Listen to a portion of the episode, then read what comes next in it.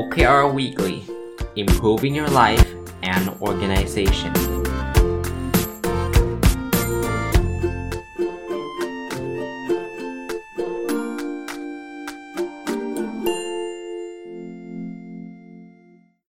สวัสดีครับ ยินดีต้อนรับเข้าสู่รายการ OKR Weekly นะครับ ก็เป็นรายการที่ผมจะเอาแนวคิดเกี่ยวกับ OKR หรือ Objective and Key Result เนี่ยมาแชร์ทุกวันพุธนะ ถ้าใครสนใจแล้วเพิ่งเข้ามาฟังเป็นครั้งแรก แล้วสนใจเฉพาะเรื่อง OKR เนี่ยก็ฟังได้ย้อนหลังไปวันพุธอะครับ ทุกวันเริ่มตั้งแต่ต้นปีนี้เป็นต้นมาเนี่ยก็จะมีชื่อ OKR Weekly แยกไปเลยนะครับ แต่ก็ยังอยู่ในช่องของ n o b o d o n Story นะ เป้าหมายหรือจุดประสงค์ก็อย่างที่เรียนนะครับ ผมมีโอกาสได้ไปบรรยายได้ไปทำวิจัยเกี่ยวข้องกับ OKR มาตลอด โดยเฉพาะในองค์กรในประเทศเราเนี่ย ผมยังเห็นว่ามันยังมีหลาย ๆ ท่านที่อาจจะยังเข้าใจในเรื่องนี้ได้อย่างไม่ครบถ้วนเนี่ยแล้วผมก็ไม่ได้มีโอกาสจะได้ได้ไปบรรยายให้กับทุกท่านในทุกองค์กรนะครับ เพราะว่าก็มีงานประจำเป็นอาจารย์อยู่ที่ธรรมศาสตร์นะก็เลยขออนุญาตผ่านสื่ออันนี้แล้วกันนะครับ ซึ่งอันนี้ฟังได้ฟรีเลยนะครับ ท่านถ้าท่านติดตามมาตั้งแต่ episode ที่ 1 จนถึง episode ที่เกือบจะ 20 อยู่แล้วเนี่ย ผมว่าละเอียดกว่าผมบรรยายเยอะแยะเลยฮะ เพราะว่าบรรยายก็มีเวลาสั้น ๆ 3 ชั่วโมงนะครับ ซึ่งจริง ๆ ผมก็ว่าพอนะ ก็ลองดูนะ วันนี้เนี่ยผมรวบรวมเอาจากสิ่งประสบการณ์ที่ผมเจอนะครับ เป็นไม่ว่าจะเป็นคำถามหรือว่าไม่ว่าจะเป็นจะเรียกว่าอะไรนะครับ เป็น สิ่งที่ได้ได้สังเกตเห็นในหลากหลายองค์กรก็แล้วกันนะครับ ที่แสดงให้เห็นว่ายังอาจจะยังเข้าใจ OKR ได้ไม่ครบถ้วนนะครับ ไม่ไม่ไม่ตรงซะทีเดียวนะครับ ก็เลยขออนุญาตจะนำเอาตัวอย่างที่เป็นสัญญาณของการใช้ OKR ที่ผิดวิธีนะมาให้กับทุกท่านได้ฟังด้วย เพื่อบางทีท่านอาจจะทำประมาณนี้อยู่ ท่านจะได้ตระหนักรู้หรือตระหนักคิดนิดนึงว่า เอ๊ะ เฮ้ย อย่างนี้ มันมันอาจจะไม่ใช่แล้วนะครับ อย่างแรกเลย ผมคิดว่าอันเนี้ยเป็นเป็นสัญญาณอันหนึ่งที่หลายคนอาจจะเข้าใจคาดเคลื่อนหรือเข้าใจผิดนะคือหลายองค์กรเนี่ยพยายามจะหาเทมเพลตที่เป็นลักษณะแบบสำเร็จรูป ที่จะเอาไปใช้ได้เลยกับ OKR ของบริษัทท่าน เข้าใจว่าคนที่ถามมาเนี่ยอาจจะเเรียกว่าถูกสั่งมาอีกทีหนึ่ง เช่น CEO อาจจะบอกว่า เฮ้ย ทุกคนทำ OKR กันนะ แต่ก็ยังไม่มีการถ่ายทอดออกมาว่า OKR มันคืออะไรยังไง คราวนี้เนี่ย คนที่เป็นระดับปฏิบัติการแล้วกัน คนที่เป็นลูกน้องต่างๆ เนี่ยเขาก็ต้องขวนขวายใช่ไหมเขาก็ไม่รู้จะทำยังไงนะครับ หลายครั้งหลายหนเขาก็เลยจะมาถามผม เช่น อาจารย์หนูอยู่ฝ่าย HR อาจารย์เขียน OKR ให้หน่อย ว่า HR เนี่ย OKR เขียนยังไง มันถึงมันถึงจะเป็น OKR ที่ดี คือคือต้องแยกแยะแบบนี้นะครับ บางคนถามเนี่ยเขาอาจจะเข้าใจคอนเซปต์ OKR แต่ว่าอยากได้ไอเดีย อันนี้พอพอพอพอไหว แต่ว่าหลาย ๆ คนเท่าที่ผมเห็นสังเกตวิธีการถามหรือว่าได้ได้ถามกลับไปเนี่ยคือเขาต้องการแบบสำเร็จมาเลยอะอาจารย์ HR เขาใช้ OKR ยังไงหนูก็จะเอาไปใช้เลย ผมก็จะเอาไปใช้เลย คราวนี้ถ้าเกิดท่านถามแบบนี้แสดงว่าท่านเข้าใจ OKR ได้ไม่ครบถ้วน ผมไม่สามารถบอกได้แบบนี้เลยนะครับว่า HR เนี่ย OKR จะต้อง เป็นเรื่องของอการ Objective คือการ r e c r u คนเก่ง Key Result คือต้องสามารถได้คนเก่งเข้ามาทำงานอย่างน้อย 100 คน ผมบอกแบบนี้ไม่ได้เหตุผล 2 ประการ ประการที่ 1 OKR เนี่ย มันจะต้องลิงก์กับ OKR ระดับบน ซึ่งเวลาท่านถามมาแบบนี้ ท่านจะไม่ได้มีโจทย์ระดับบนมาเลย คือคือเผลอๆท่านจะไม่ได้สนใจด้วยซ้ำว่า OKR ระดับบนเนี่ยระดับบนก็คือระระดับองค์กรนั้นเนี่ย เขาเขียนว่ายังไง คราวนี้ถ้ามันไม่มีองค์กรเนี่ย เราจะไปเขียน OKR ว่าจะรีคูดคนเก่งรีคูดคนเก่งเนี่ยมันมันอาจจะไม่ใช่เลยก็ได้ ผมยกตัวอย่างนะ ถ้าองค์กรเขาเน้นการลดต้นทุนเนี่ย OKR HR อาจจะไม่ใช่เรื่องการรีคูดคนเพิ่มนะ เพราะว่ารีคูดคนเพิ่มเนี่ยมันเป็นการเพิ่มต้นทุน อย่างน้อยๆ ก็ในระยะสั้นถูกปะมันจะไม่ตอบโจทย์ OKR ขององค์กรทันทีเลยฮะ OKR ถ้าถ้า OKR ระดับบนเป็นลดต้นทุน OKR ระดับล่างอาจจะเป็นเรื่องของการจะทำยังไงก็ตามที่จะทำให้ พนักงานเนี่ยจำนวนไม่เยอะแต่ว่าสามารถทำงานได้เก่งขึ้นดีขึ้นมี productivity เพิ่มขึ้น มันจะไปในทิศทางแบบนั้นถูกไหมจะต้องทำให้พนักงานที่มีจำนวนจำกัดนี่แหละทำงานได้มากขึ้น หรือจะเป็นการเพิ่มความสุขในช่วงเวลาที่มันเครียด จะต้องลดต้นทุนเนี่ย HR อาจจะต้องใส่ความสุข จะทำยังไงพนักงานเนี่ยตอนนี้ถูกเพรสเชอร์เข้ามาที่ต้นทุนมันน้อย คนมันอาจจะไม่พอแต่ทำงานได้อย่างมีประสิทธิภาพทำงานได้มีความสุข Key Result คืออะไร อาจจะเป็นเรื่องของ เปอร์เซ็นต์ของอการวัดระดับความสุขนะครับต้องเกิน 90% 80%ท่านจะเห็นว่ามันคนละมิติกัน แต่ถ้าเกิดระดับบนบอกต้องการขยายตัว OKR ของ HR ก็อาจจะมาอีกมุมหนึ่ง อาจจะต้องเป็นการรีคูดคนเก่ง เพราะฉะนั้นประการแรกเนี่ยมันต้องลิงก์ซึ่งผมไม่รู้เลยว่าของแต่ละบริษัทเนี่ยมันลิงก์ยังไง อันที่ 2 ต่อให้ท่านบอกมา ผมก็ยังไม่รู้อีก เพราะว่า OKR เนี่ยมันขึ้นอยู่กับ สิ่งที่ท่านคิดแล้วท่านอยากทำด้วย ไม่ใช่ OKR เนี่ย คือเป็นคำสั่งนะ OKR เนี่ย มันต้องมาจากผมผมถึงบอกว่า OKR มันมาจากแรงจูงใจภายในอะผมพูดอยู่อยู่หลายที่หลายรอบเลยครับว่า มันจะต้องเป็นสิ่งที่เราอยากทำมากที่สุดเท่าที่มันจะตอบโจทย์องค์กรได้อะคือมันมี 2 โจทย์อะหนึ่งก็ต้องตอบโจทย์องค์กร 2 มันต้องมาจากแรงจูงใจของเราคราวนี้ท่านเป็น HR เนี่ย ผมก็ไม่รู้ว่าท่านเก่งเรื่องไหน ผมก็ไม่รู้ว่าท่านมีความชอบในเรื่องใด ดังนั้นเนี่ยการที่ผมบอกว่าให้ทำอันนั้นสิอันนี้สิเนี่ยมันอาจจะไม่ได้ตอบโจทย์ท่านเลย ท่านอาจจะไม่ได้มีทักษะในเรื่องนั้น ท่านอาจจะไม่อยาก contribu เรื่องนั้นก็ได้ ท่านอาจจะไม่อยากทำเรื่องนั้นก็ได้ เพราะฉะนั้นท่านบอกว่าโอ้ยเอานี้แหละอาจารย์นพดลก็บอกเอานี้ก็เอาอันี้เนี่ยมันก็จะเป็น OKR ที่ที่ไม่ได้ตอบโจทย์ใด ๆ กับท่าน แล้วสุดท้ายท่านก็ไม่อยากทำเพราะว่าก็ก็ไม่ไม่รู้อะก็บอกให้ทำก็เขียนไปแล้วก็ส่งไปถามอาจารย์เขาแล้วอาจารย์ก็บอกแบบนี้ คำถามแบบนี้ผมจึงมักจะตอบท่านบอกว่าผมไม่สามารถตอบได้ มันเหมือนอย่างเงี้ยครับ มันเหมือนท่านลองคิดว่าถ้าท่านอินบ็อกไปถามใครแบบนี้ท่านจะดูแปลกไหมเออรบกวนช่วยบอกผมหน่อยได้ไหมครับ ว่าผมชอบอะไร อย่างเงี้ยผมจะตอบไม่ได้ถูกไหมคนใครก็ตอบคุณไม่ได้คุณนั่นแหละต้องบอก แต่ OKR มันคือแบบนั้นนะครับ OKR มันคือ 1 ตอบโจทย์องค์กร 2 ตอบโจทย์ตัวเอง ถ้าเกิดท่านท่านหา 2 อย่างนี้ได้เจอพร้อม ๆ กัน ท่านเจอ OKR ที่ดีที่สุดล้ว ถามว่ามันง่ายไหมไม่ง่ายเลยนะครับ แต่ให้ท่านลองคิดดูก่อนนะครับ ตอบโจทย์องค์กรและตอบโจทย์ตัวเองครับ ถ้าตอบได้ทั้ง 2 อย่าง perfect นี่คือ OKR ที่ดี เพราะฉะนั้นผมจึงไม่เคยเขียน OKR ที่มันมีแบบว่าประมาณว่า HR กูนาใช้ OKR 1 2 3 4 5 แบบนี้ ฝ่ายบัญชีใช้ OKR แบบนี้นะ ฝ่ายการตลาดใช้ OKR แบบนี้ ผมผมจะหลีกเลี่ยงการตอบแบบนั้นจริง ถ้าท่านแบบแค่อยากให้ยกตัวอย่าง เท่าที่เคยเห็น HR ยกได้ แต่ผมจะเตือนไว้เสมอว่าไม่ใช่ลอกไปใช้เลยนะครับ นี่คือสัญญาณที่1นนะคือสัญญาณที่ท่านอาจจะยังเข้าใจ OKR ได้ได้ได้ไม่ถูกต้องนะกันนะครับ ในความเห็นของผมก็แล้วกันนะครับ คือท่านต้องการแบบสำเร็จรูปมาเลยอะ่ะแล้วเอาไปใช้เลยสัญญาณที่2นะที่ผมเริ่มรู้สึกว่าอันนี้จะเริ่มไม่ใช่ OKR แล้วคือท่านเที่ยวไปเขียน OKR ให้คนอื่นเขาหมดเลย มันมีลักษณะแบบนี้ครับ คือขี้เกียจรอให้ลูกน้องเขียน หรือขี้เกียจจะไปตอบโจทย์ ตอบคำถามลูกน้องบอกว่าเออบริษัทเขาให้ทำ OKR เดี๋ยวพี่เขียนให้หมดเลย อย่างเงี้ยลูกน้องก็ไม่ได้คิดไม่ได้คิดแล้วแล้วแรงจูงใจภายในเขาก็จะไม่มีมันก็เหมือนระบบเดิมๆอะคือหัวหน้าสั่งมาให้ทำก็ทำตามที่หัวหน้าบอก ผมไม่ได้บอกว่าทุกคนต้องทำนะ แต่ถ้าเกิดท่านคิดว่าเฮ้ยอยากให้ทุกคนได้คิดได้ทำ ท่านต้องเปิดโอกาสให้เขาคิดได้ทำจริง ๆ นะครับ ใช่ครับบางอย่างท่านอาจจะอยากกำหนดให้เขาก็ได้ แต่ว่ามันต้องมีมีอย่างน้อยๆ มีเปิดให้เขาคิดบ้างแหละ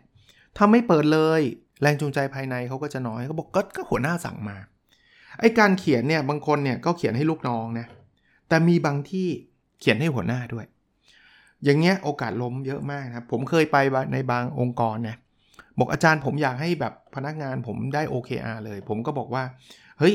ถ้างั้นเนี่ยคุณจะต้องเอา CEO คุณต้องเอาเบอร์หนึ่งขององค์กร แล้วให้เขาเขียน OKR มาก่อน ถ้าเกิดเขาไม่เขียนเนี่ยลูกน้องก็เขียนไม่ได้อุ้ยหัวหน้าผมยุ่งเดี๋ยวผมเขียนให้แล้วกัน มันมันมันเหมือนอะไรรู้ป่ะมันเหมือนกับว่าเฮ้ยถ้างั้นเดี๋ยวผมกำหนดทิศทางของบริษัทให้ หัวหน้ายุ่งยุ่งอะไรก็ไม่รู้แต่แต่เรื่องการกำหนดทิศทางบริษัท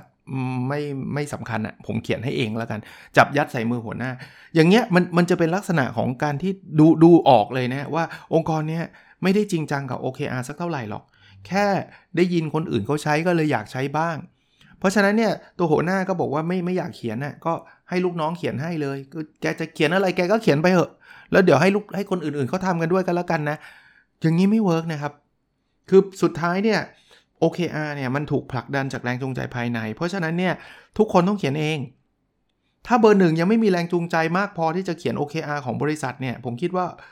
ระดับอื่นๆก็เขาก็คงไม่มีแรงจูงใจละมั้ง เพราะว่ามันเป็นโทน at the top อปอะครับ ในระดับต้นๆ ยังไม่ไม่แคร์สักเท่าไหร่เลย บอกว่าเธอไปเขียนให้ฉันหน่อยแล้วกัน เธอเธอนั่นแหละเขียน ฉันขี้เกียจเขียน เดี๋ยวฉันไปทำอย่างอื่น แต่เรากำลังพูดถึงสิ่งที่สำคัญที่สุดในองค์กรณเวลานั้นไม่ใช่เหรอครับ ถ้าท่านฟัง OKR มาตลอดเนี่ยผมจะบอกว่ามันคือ priority อย่างมากเลยนะ ถ้าคนระดับเบอร์หนึ่งขององค์กรยังไม่รู้เลยนะว่า priority คืออะไร หรือไปเที่ยวบอกให้คนอื่นเขียน priority ให้เนี่ย ผมว่ามัน fail นะ ถ้าเกิดเราเอาละหัวหน้าเรามันยุ่งยุ่งมาก ๆ อย่างน้อยๆ คนที่เป็น OKR Champion หรือคนที่เป็นคนที่จะคอยดูแลเรื่อง OKR ในบริษัทเนี่ย จะไปสัมภาษณ์จะไปพูดคุยก็ยังดีครับ ถ้าเกิดจะจับให้ท่านมานั่งเขียนเองท่านท่านเขียนไม่เป็นเนี่ย ก็ให้ OKR Champion เนี่ย ไปถามไปสัมภาษณ์ไปพูดคุย แล้วก็ให้ท่านชัดเจนว่า OKR มันคืออะไร แล้วก็ท่านคิดว่าสิ่งที่เป็น priority คือไง แต่มันควรมาจากท่านนะ มาจากเบอร์หนึ่งขององค์กรนะ อันนี้เป็นตัวอย่างที่2นะที่มันเป็นอาการของการเออคือเริ่มต้นมาแบบนี้โอกาสที่มันจะล้มเหลวสูงนะครับ ตัวอย่างอันสุดท้ายที่อยากจะแชร์ก็คือ มีคนเริ่มบ่นว่า OKR งานเพิ่มว่ะ เป็นภาระเพิ่มเติม คือผมได้ยินคำบ่นแบบนี้เมื่อไหร่เนี่ยผมผมจะตระหนักรู้ทันทีว่าเริ่มจะมาผิดทางแล้ว ถ้าคนคิดว่า OKR เป็นภาระเพิ่มเติมเนี่ย เพราะเพราะอย่างไรรู้ป่ะครับ เพราะท่านเป็นคนเขียนเองนะ แล้วถ้าเกิดท่านเขียนแล้วท่านยังไม่ได้ชอบในสิ่งที่ท่านเขียนเนี่ยมันก็แปลว่ามันไม่เวิร์กตั้งแต่ตอนที่ท่านเขียนแล้วอะถ้าท่านคิดว่า OKR เนี่ยมันแบบเสียเวลาว่ะ ทำอะไรก็ไม่รู้ มันเป็นเพราะว่าท่านเขียนขึ้นมาเองเลยนะ เพราะว่ายกเว้นยกเว้นคนอื่นไปเขียนให้ท่าน อันนี้ท่านก็มีสิทธิ์จะบ่นแหละว่าอะไรว่าเขียนเองซวยไม่ดี ถ้าเกิดท่านเริ่มเริ่ม ถ้าเกิดท่านเขียนเองท่าน แล้วไปท่านเขียนห่วยๆมันก็เราก็ต้องเปลี่ยนแปลงเองอะ่ะพูดง่ายๆว่า เก็บข้อมูลก็ยากเอาแล้วไปเขียนอันที่เก็บข้อมูลยากทำไมครับ ท่านก็ต้องเขียนอันที่มันเก็บข้อมูลได้ง่าย ได้ชัดเจนถูกไหมแต่ต้องตอบโจทย์องค์กร ผมถึงบอกว่ามันเขียนไม่ง่าย แต่ แต่ถ้าเกิดคนเขียนแบบเขียนแบบไม่ได้เอาใจใส่มันจริงๆอะ่ะก็เลยเขียนอะไรที่มันแบบตามชาวบ้านเขาบ้าง หรือหรืออะไรก็ไม่รู้แหละ แล้วก็มาบ่นที่หลังว่า เนี่ยภาระสุดๆ อีกเรื่องหนึ่งคือถ้าท่านเขียนในสิ่งที่ท่านไม่ได้รักมัน ไม่ได้ไม่ได้เชี่ยวชาญ ไม่ได้สนใจมันอย่างอย่างแท้จริง แน่นอนเราต้องคิดว่าเป็นภาระแน่นอนครับนั่นโอเคอาที่ดีเนี่ยมันอยู่ในมือเราครับ ถ้ามันอยู่ในมือเราเราเขียนแล้วต้องมีแรงจูงใจเพิ่มขึ้นไม่ใช่แรงจูงใจลดลง ถ้าเขียนแล้วมีแรงจูงใจลดลงเนี่ยมันแปลว่าเราเขียนไม่ดี วงเล็บ ถ้าองค์กรเปิดโอกาสให้ท่านเขียนนะ แต่ถ้าเกิดองค์กรไปบังคับให้ท่านทำมันนั้นอีกเรื่องหนึ่งอันนี้ก็แปลว่ามัน miss practice มันทำไม่ถูกต้องตั้งแต่แรกแล้วนะผมยกตัวอย่างนะ เก็บข้อมูลเนี่ยมันคือภาระเพิ่มหรือเปล่า ต้องมานั่งนับเนี้ยเสียเวลาเป็นภาระเพิ่มหรือเปล่า เอางี้ ถ้าผมให้ท่านนับเงินที่ผมจะแจกให้ท่านเนี่ย ท่านคิดว่าเป็นภาระเพิ่มไหมคำตอบคือไม่ถูกปะเพราะว่าอะไรก็อยากได้เงินไง อาจารย์ยิ่งยิ่งให้ผมนับเยอะผมก็ยิ่งได้เงินเยอะ อาจารย์นับเท่าไหร่เนี่ยผมไม่คิดว่าเป็นภาระเลย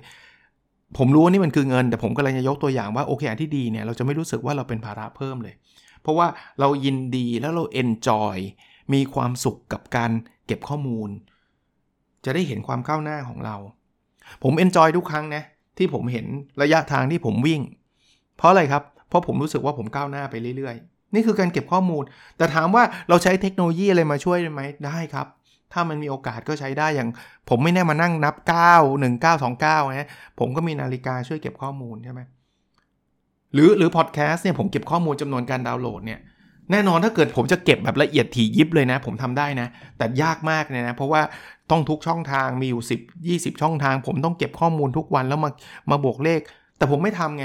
ผมก็เลือกบางบางอันที่ผมเก็บได้สะดวก เช่น ผมเก็บเฉพาะช่องทางเดียวพอดบีนอันอื่นช่างมันเถอะไม่เป็นไรหรอกผมเก็บไม่ได้ก็ไม่เป็นไร อย่าง Apple Podcast เนี่ยผมไม่ได้ตาม track ผมก็เก็บไม่ได้ก็ไม่เป็นไร แต่ว่าผมเห็นความก้าวหน้าผมผมก็พอล้วเวลาผมตั้งเป้าผมก็ตั้งเป้า อันเฉพาะที่มันอยู่ใน พอดบีนซึ่งมันก็กระจายไปหลายที่ อารมณ์อารมณ์คล้ายๆแบบนี้นะครับเพราะฉะนั้นเนี่ยถ้าท่านเริ่มรู้สึกเป็นภาระแล้วตั้งตั้งคำถามว่าเอ๊ะอย่างนี้ท่านจะใช้เทคโนโลยีมาช่วยเก็บได้ไหมท่านจะจะใช้วิธีการใดแบบแบบไหน แต่ส่วนใหญ่พอมีคำว่าภาระเนี่ยมันมักจะมาจาก mindset ว่าเราไม่ได้ไม่ได้รักมันจริงๆอะ่ะเราไม่ได้ชอบมันจริงๆอะ่ะซึ่งเอาจริงๆเนี่ยบางคนก็รู้สึกแบบนั้นตั้งแต่แรก ซึ่งผมก็บอกได้เลยว่า OKR เนี่ยถ้าเชื่อแบบไหนมันก็ได้แบบนั้นแหละ ผมก็เคารพความรู้สึกท่านนะ จะมาบอกว่าโลกสวยทุกคนจะต้องชอบเป็นไปไม่ได้ แต่ถ้าท่านไม่ชอบเนี่ยท่านก็จะคิดแบบนี้พอคิดแบบนี้ท่านก็จะไม่ทำไม่ทำมันก็จะไม่ work มันมันเป็น loop ตามปกติเลยฮะอันสุดท้ายครับอันที่ 4 ถ้าเริ่มมีคำพูดแบบนี้มานะ ว่า OKR นี้ผมก็ทำไม่ได้ เพราะมันไม่เกี่ยวกับผม OKR นั้นมันก็ไม่เกี่ยวกับผม อันนู้นก็ไม่เกี่ยวกับผม คือคือทุกอย่างเนี่ย ผม control ไม่ได้เลยสักอย่างผมเคยเจอนะ บางคนบอกผมบอก อันนี้ก็ไม่ได้ครับ มันขึ้นอยู่กับคนนั้น อันนี้ก็ขึ้นอยู่กับคนนี้ อันโน้นก็ขึ้นอยู่กับคนโน้นไมเซ็ตแบบนี้เป็นไมเซ็ตของการแบบไม่ไม่อยากรับผิดชอบในเรื่องใด ๆ ก็ตามอะ่ะเพราะนั้นเนี่ยอย่ามาว่าชนะถ้าเกิดฉันจะต้องทำ OKR เนี่ยมันทาไม่ได้หรอกเพราะว่าอันนี้ก็ต้องขึ้นอยู่กับฝ่ายนั้นฝ่ายนี้ฝ่ายโน้นฝ่ายโน้นไปหมดเลย ผมไม่ได้บอกว่ามันไม่ขึ้นนะหลาย ๆ อย่างเนี่ยมันขึ้น แต่เขา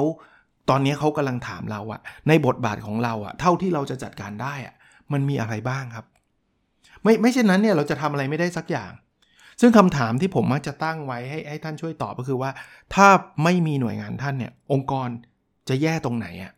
มันต้องมีอะไรที่เป็น contribution ที่เกิดจากหน่วยงานเราจริงไหม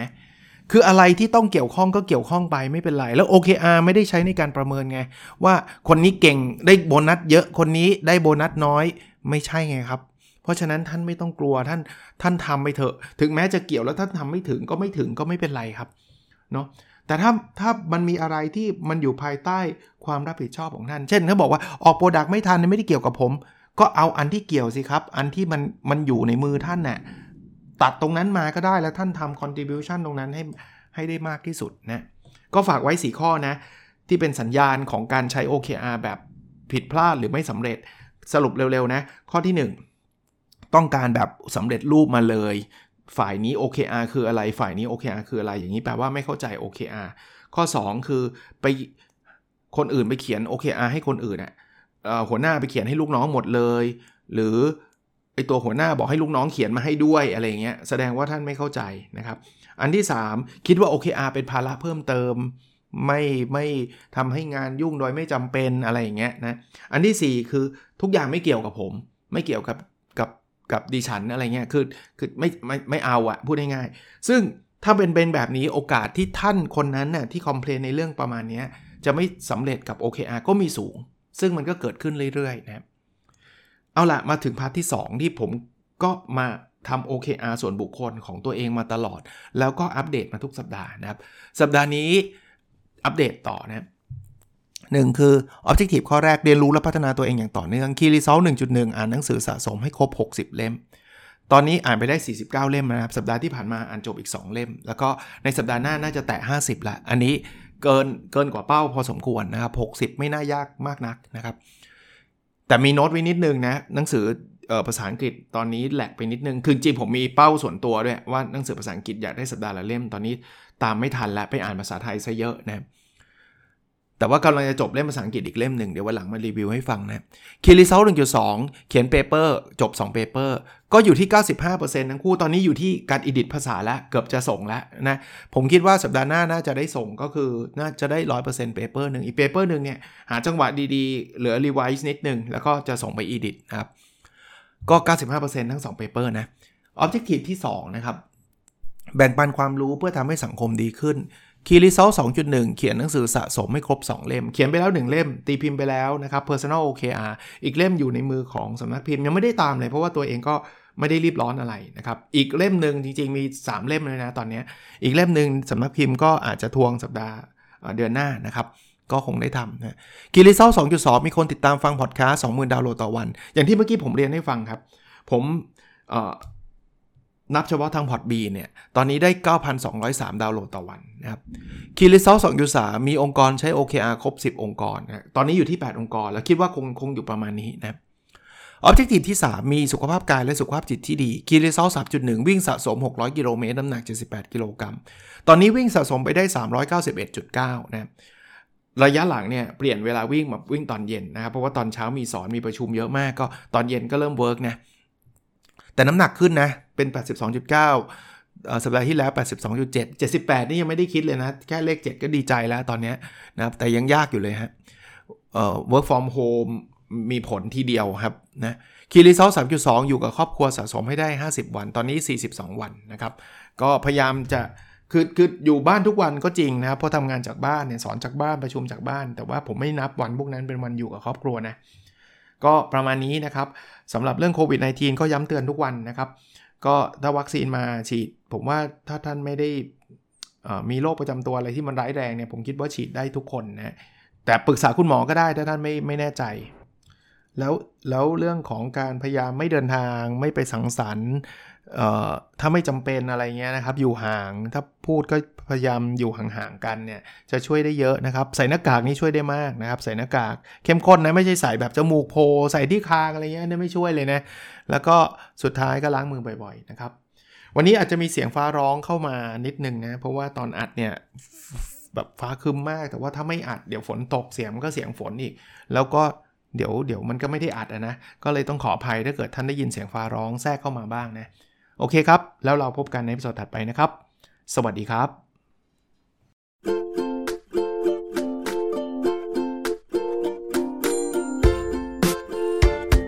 The OKR Weekly Improving Your Life and Organization